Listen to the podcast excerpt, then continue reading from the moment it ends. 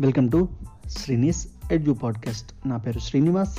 ఈ ఎపిసోడ్లో పదవ తరగతి తెలుగులోని పద్యభాగంలో ఉన్న వెన్నెల అనే పాఠ్యభాగం నుండి మొదటి పద్యము ఇనున సమాన తేజు దివసేంద్రుగనుగొను మాట్కి చూడగా జనదొరునల్ప తేజునను చాట్పున జంచల భృంగ తారక. గ్రక్కున మీలనముందజేసే బద్మిని పతిభక్తి సత్వమున మేలిమికిం గురిదాన పొమ్మనన్ భావం సాటిలేని కాంతితో ప్రకాశిస్తున్న సూర్యుడిని చూసినట్లుగా తక్కువ కాంతితో ప్రకాశించే వారిని చూడటం తగదు అనుకున్నది పద్మిని.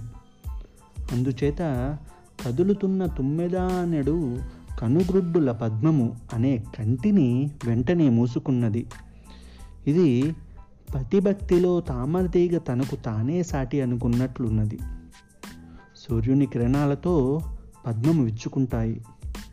సూర్యుణ్ణి కమల ప్రియుడు కమల బాంధవుడు అని అంటారు. పద్మినికి సూర్యునికి మధ్య సంబంధాన్ని భార్యాభర్తల అనుబంధంగా ఎర్రన చిత్రీకరించాడు